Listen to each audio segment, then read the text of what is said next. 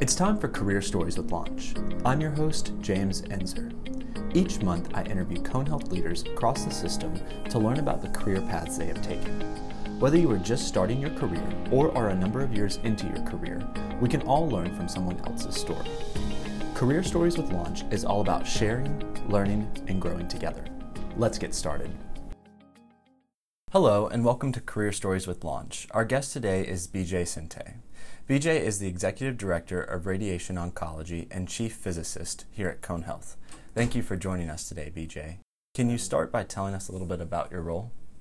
Yeah, I um, oversee all of the radiation oncology operations for Cone Health, and um, I also serve as the chief physicist and oversee the quality and safety of radiation treatments. And how long have you been doing that? For about 10 years. I've been in my current role for um, about six months now. Okay. So, what brought you to Cone Health? Well, um, I prior to here, I was in Detroit, and um, a physicist friend reached out to the, the former chief physicist here and said, "Hey, you ought to try to recruit BJ to come back to North Carolina because he's from the area." And um, his name is Dr. Friesen. He called me on a day when it took me uh, maybe three hours to get to work because of the snow. Oh my goodness! it was just um, it was a crazy winter and he said, "Hey, would you like to come back to North Carolina?" I happened to be traveling back um, within a couple of weeks to give a talk at Chapel Hill, and so I stopped in and yeah, I said, "Yeah, I'll come and, and talk to you all." And um, when I came here, I met with the leaders and the physicians in the group, and they were amazing, and they had this vision of really transforming the department and the, the level of care mm-hmm. that we gave here and they really wanted to do something innovative and where there really hadn't been a lot of that before and that was really exciting to me. Um, so i just jumped in with both feet.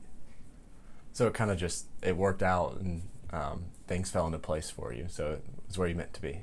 Yeah absolutely. When when i got here um, it was it was just it was a lot of fun. It was it was like drinking from a fire hose, and and the group wanted to do so many things right away, um, which um, which was a lot of fun. And so we just haven't looked back. And I think if if we would reflect on the last ten years, it's still probably surprising all the things that we got into. Mm-hmm.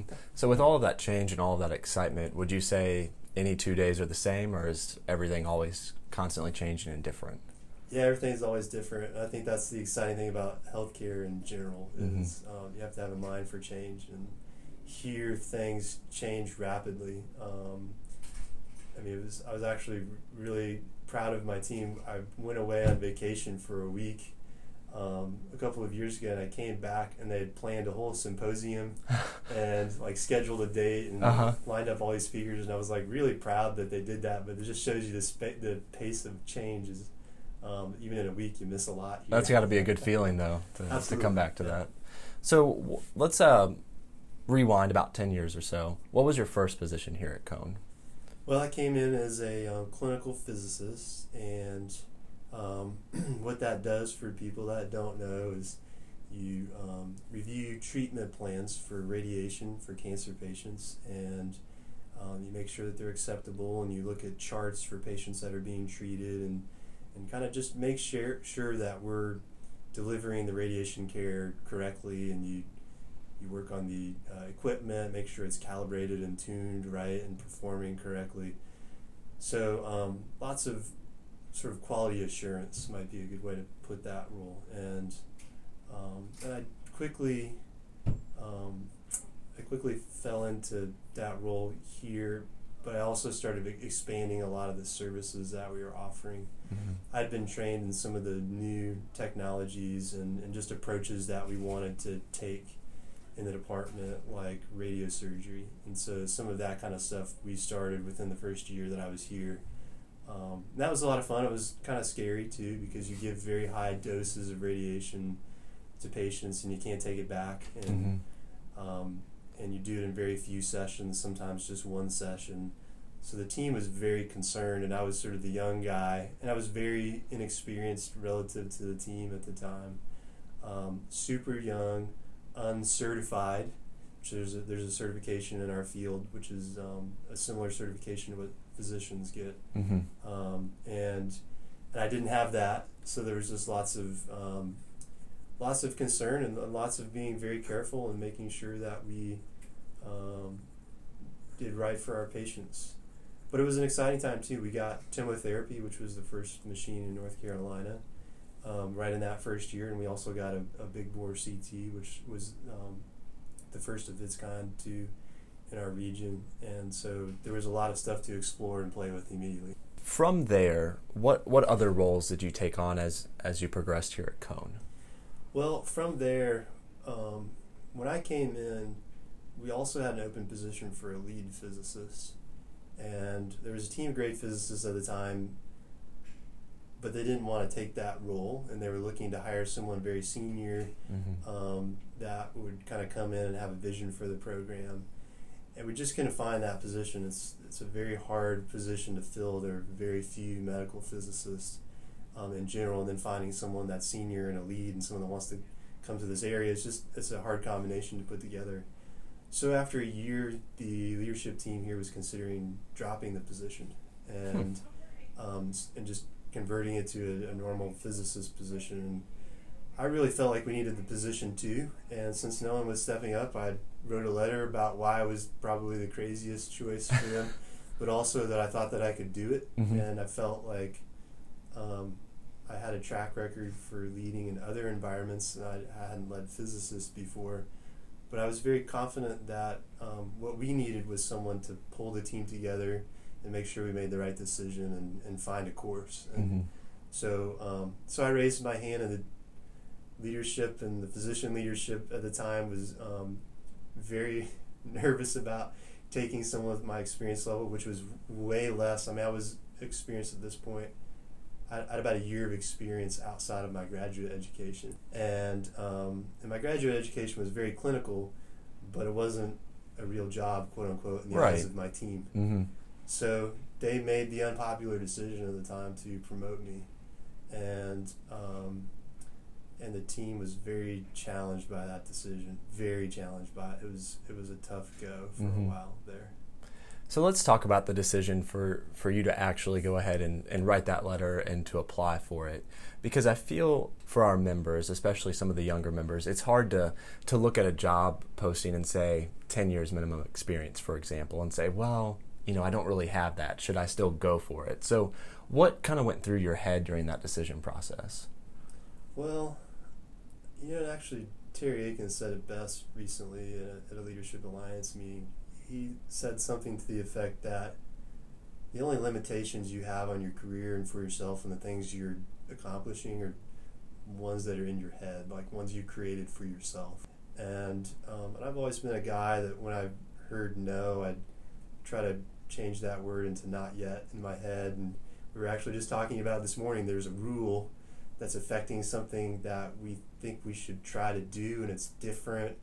And I've just said, well, the rules are negotiable. You know, like there's times when we, you know, rules are there and job descriptions and requirements are there for a good reason, and there's times when we have to think about things beyond that. That's being innovative, right. which actually um, is like the top thing, the number one trait that the Leadership Alliance has identified for itself.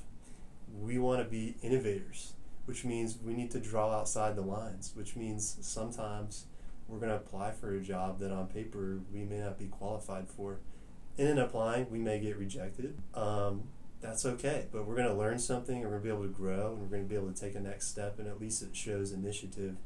And sometimes you might actually get the job that you're not qualified for, and I'm a good example of that. And you learn from it, though, either way. Absolutely. Kind of going along the lines of innovation and, and looking forward, what are the skills that you needed to obtain the, the job that you have now or just in general skills that you needed in order to become successful in any role that you've had? Well, basic leadership skills were, you know, the top thing for me in that role. When I got into it, I realized immediately I didn't have a good understanding of setting expectations, which is one of the most important things you do immediately with a group. Who's making a decision? How are we making that decision?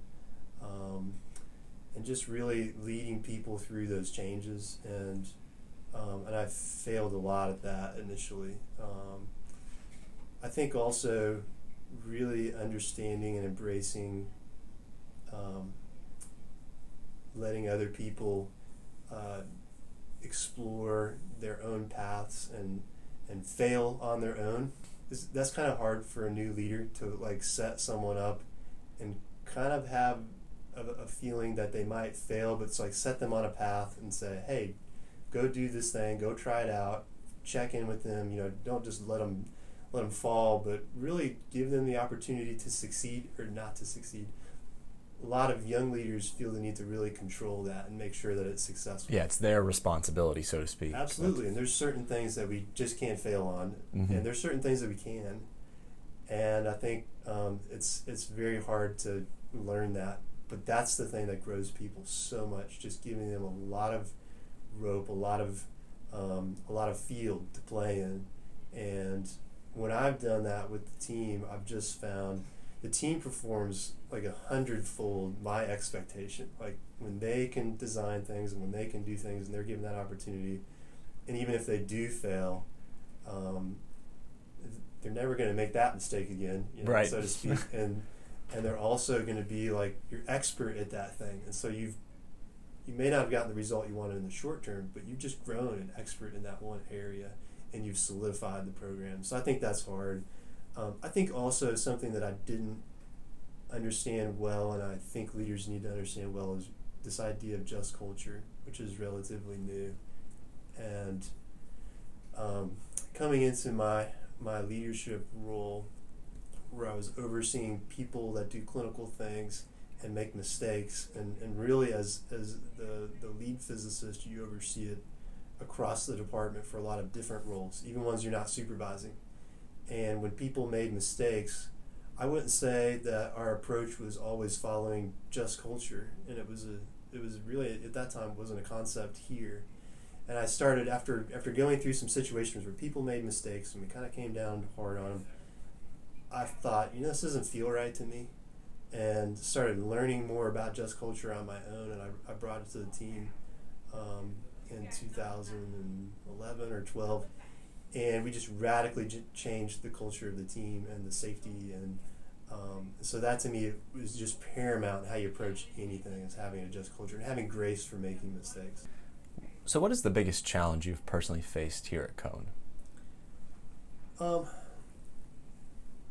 the first really big challenge was um, right after I was promoted with my team. I mean, the team basically sat down with me and leadership together in the room and said, "We're not going to be able to follow this dude." Wow.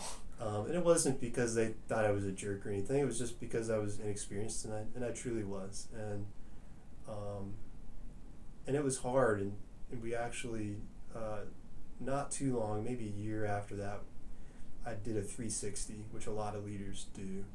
And in a 360, people rate you and, and go through hundreds of details about everything you do from the way you lead meetings to how you communicate to um, how you show up to you know um, just just every little aspect about you and and they're very personal and your team takes it the people you supervise peers around you take it and then leadership over you and your direct supervisor take this and when I met with a senior leader here to go over my results my results look good um, for every group but my group. My group was just very, very low and, and pretty pointed, like clear even after several months. They didn't want me as the leader, they weren't having it. Mm-hmm. And the leader at the time, the senior leader, said, you know, at some point, some of these people might have to get off the bus if they're not getting on board with it. If you're performing in a way that your peers and your senior leaders are very pleased with, and your team's not, you know, at some point you got to do something about that. You're gonna have to address that. And um, and he it, he actually said, I don't think you'll probably make it with any of these people unless they really change their mind. But that was a little eye opening. It was hard because I I had this vision of saving everyone and making everyone think, oh, you know, this is going to work out. And Bringing the team back together. together. Yeah, absolutely. and they're all great people, and um, so that was hard to think about it that way. And, and so just going through that process of trying to establish trust, trying to establish respect on the team, trying to trying to establish uh, myself as the leader of the team and having a vision and having a direction and mm-hmm. trying to steer people that did not want to be steered. Um, it was very challenging. It was there was definitely dark moments. There was very discouraging moments in that, and there were you know moments of promise. And ultimately, you know, it would, it would be nice to say like put my um, put my sort of stake in the ground on this is the one thing I did and it worked. it's just not like that. Leadership's kind of messy, mm-hmm. and um, I would I would say that I'm really happy that Cone Health has adopted the iCompass strategy um, of quarterly meetings with employees because that's one of the things that I did pretty soon after that 360 because I thought I just kind of self determined that I'm going to need to have personal consistent conversations and hear what do they think I'm doing so bad. Mm-hmm. I'm going to write them down and then I'm going to fix it. Work on it. And what happened was over the quarters, um, the quarterly meetings were half about the employee, what I thought they could do better, and half about me, what they thought I could do better. I would write it down very carefully. And over time, they would start to say things like, I don't remember saying that. And it was funny because there, it was so pointed and it was actually sort of hurtful, but as a leader, you need, you need to feed, get feedback like that. But it was, it, I felt, started to feel victorious over time be, because it was like, man, they didn't even remember saying these things that they were very passionate about in the, in the time. And, you know, over time, um, uh, all of those people have left. At the time of my transition, none of those people are here. Um, one person is still here that was in about a year after, but they all left. Um, and um, and we all learned a lot. But one of the victories that um, we can declare coming out of that is every single one of those people um, that have left on their own volition uh, have reapplied for their job back here. That's interesting. Yeah. Um, and it's been very competitive, and um, and it just tells me that you know it doesn't matter what you face as a leader coming into a new role, even if you're super intimidated by your team and you're super inexperienced compared to everybody. Mm-hmm. You can create an environment of trust and respect and, and a place where I'm kind of skipping to the end, but a place where people think that was a good job because all of these people have come back and said that was a really good job. It's probably the best job I ever had, and I really would like to come back with the team. You know, when you have an opening, and right. still, still, it's to this day they all still are saying, "Please, when you get the next opening, I'd like to come back." What a good compliment. Yeah, know? it is. It mm-hmm. really is for you and for Cone as well. Absolutely, and the team that built up around it because it was it's more than just me. People have to like accept the change and then be a part of that change and and we really built that culture here, mm-hmm. which was great. But it was so hard. I bet it was. And so, when you were getting feedback from your employees, how did you develop yourself as a leader? Did you have a mentor in place? Did you research things online, listen to podcasts? I mean, how did you actually go about changing what needed to change and learning what needed to be learned? Well, the good news is Cone Health has really great leadership um, classes here. So I went through those, and they're a little bit different now than they were at the time, but same good content and uh, and a lot of great people. I also got a coach at the time um, to talk me through some of the more hard steps that I was encountering. Things like setting expectations. You know, like we had a meeting and, and we were hiring someone and the team was really upset that the consensus vote or the majority vote wouldn't win. Mm-hmm. And I, and the, and the person that was coaching me at the time said, you have to say up front how that decision is going to be made. You have to say, for example, you're all going to give me advice and I'm going to listen and we're going to try to get consensus. And at the end of the day, I'm going to make the decision. That's how it's going to be made. So they just understand and they're yeah, not railing against that, mm-hmm. the, the not knowing. So when I started setting expectations, just like immediately that made a change. That was a lot easier to manage some of these conversations. And so coaching really helped. Um, I read a lot of books um, on leadership, and um, you know those have really shaped the way that I think about leadership a lot. and I listen to podcasts. There's a lot of great ones out there. Um, like I was actually just listening to the Harvard Business Review Idea Cast coming in. They do a lot on not only ideas but management. And Okay. there's just some there's some great podcasts out there that cover topics. That, Great resources. Yeah. So if someone wants to be a, become a leader today, what should they do?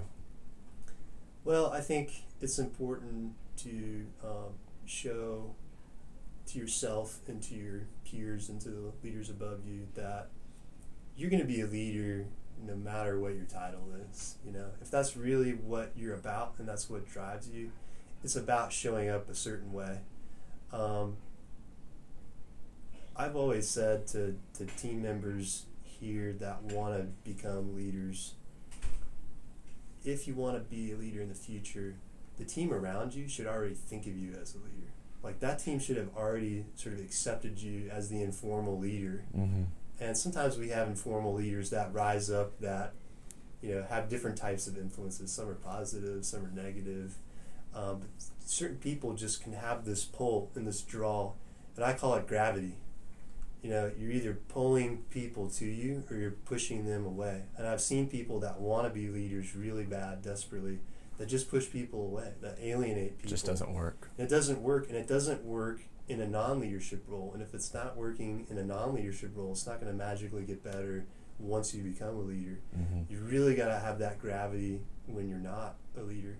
And you know, I would I would think I don't know exactly what was going through the heads of the people that were making the decision on me when I got promoted, but I would think that they saw some form of that gravity, enough of it to think that I was the right choice for that position. Mhm. So. So we talked about some of the challenges you faced here at Cone, but what has been one of the proudest moments of your career so far? Well, I was really proud to take that group um, from such a, a low employee engagement score, frankly, um, one of the lowest in the health system, I was told at the time, to um, one of the highest in, in a tier one group. And we're not doing tiers anymore, but very high engagement.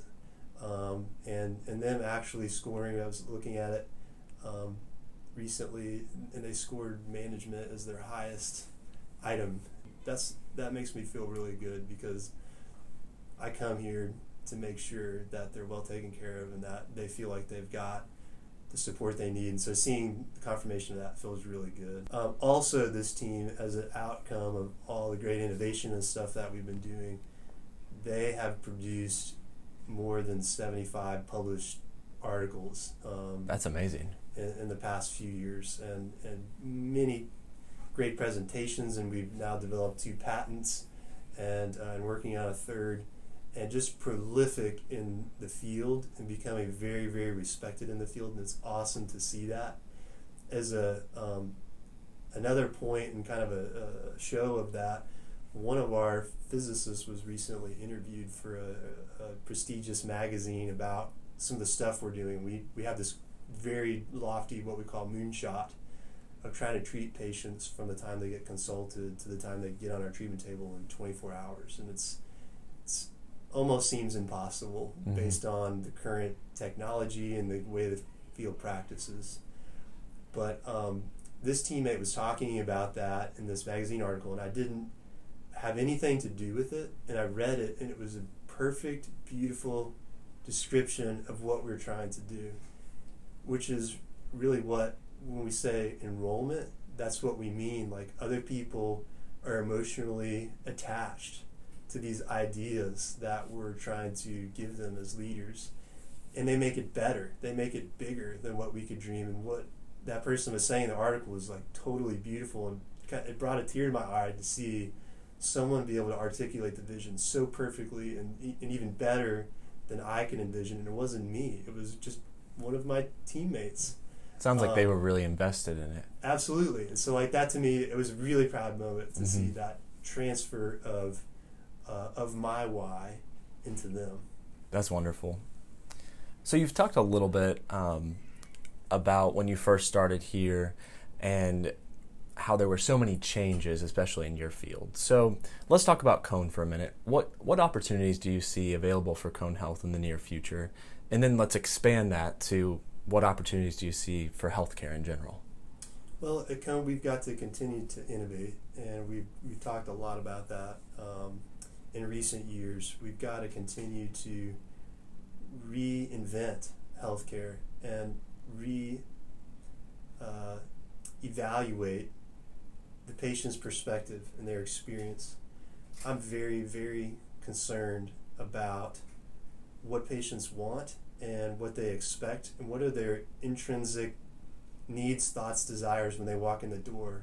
It's amazing how many processes that we have, um, and it's not Cone Health; it's really healthcare in general that just don't meet those. Mm-hmm. You know, um, like for example, in the oncology space, which is where I live, when a cancer patient learns they have cancer, when someone learns they have cancer, they're thinking, "Oh my gosh!" And many people, not everyone, but many people think, I've got to get started getting treatment right away. And it's a really long path to do that. You know, in some cases, it's months. And it's, and it's hard to understand, and it just doesn't meet people's natural expectations. I really want to understand those, and, um, and, and, and I think to drive patient value, we all have to do that. Cone Health leaders have to do that. The other thing I'll say is that Cone Health along with all healthcare organizations, we're in a time of needing really, really good leaders. Like people that aren't scared of trying crazy ideas because that's the only way that we're going to transform healthcare. People that are bold, people that are willing to stick out um, challenging circumstances, which it's a challenging time right now in healthcare. Um, and Cone Health is in the same position that many organizations are in, and, and, we're actually in a very strong position compared to many. And we still feel very challenged by the changes that are coming at us, by the things we know that we need to do, um, by the reinvention that needs to happen. So we're in a neat time where we need all of these great, creative, motivated, um, highly energetic leaders there's there's always going to be a huge need here at Cone Health for that. So now we're going to move into the lightning round questions. So these are just quick, easy, to the point. What's something that would surprise people about your day to day? My day varies a lot by the hour. So when I wake up, there's farm chores and horses and pigs and stuff like that going on and occasionally taking my neighbor's cows or horses or goats back to their house um, after roping them like a cowboy. Um, I usually put on my cowboy hat for that, and then uh, donning the suit, coming into work, doing lots of great stuff, but um, getting to work um, a lot on the technical side of things too, and on the innovation side of things. And then going home and um, recording and doing music and uh, uh, doing a lot with um, just audio production is a lot of fun. What kind of music? Um, all kinds of music, lots of weird stuff. Uh, pretty much anything. I like to push myself. Okay. What is one book that you would recommend to aspiring leaders? Smarter, Faster, Better is a really great book. Um, I believe it's by Stephen Duhigg, and it really has some great principles in um, in leadership, in team management, in quality and, and safety, things that are very relevant to healthcare. What's one thing on your bucket list you hope to accomplish soon? I really hope that we can transform the speed at which we get patients started with treatment and, and really be able to move at the speed that they want to move, which is not always faster, but to really understand that well and then be able to execute that, which is very hard. If you could choose to be in any other role here at Cone, what would that be? Right now, I can't imagine myself in any other role. What is the best piece of advice you've received that you would like to pass on to others? Mickey Foster says something quite a, quite a bit that I really subscribe to, and that's that people eat strategy for lunch that you can come up with great strategies and strategies are important you need to have them. But often i see this with our team all the time. We'll set out a timeline we'll set out a strategy and then when we cut people loose because we have the right people executing they blow it up and they make it so much better and they come up with new strategies that we never dreamed of. And so really if you start by focusing on the people getting the right people on the team which i think is the most important job of a leader and the second most important job is taking care of the people on your team. then really your strategy is just going to come to bear. Mm-hmm. It's been a pleasure getting to speak with you and hear about your career story. For those listening to this interview, if you have any questions for BJ, feel free to reach out to him at the email address in the comments below. Thanks again, BJ. Thanks for having me.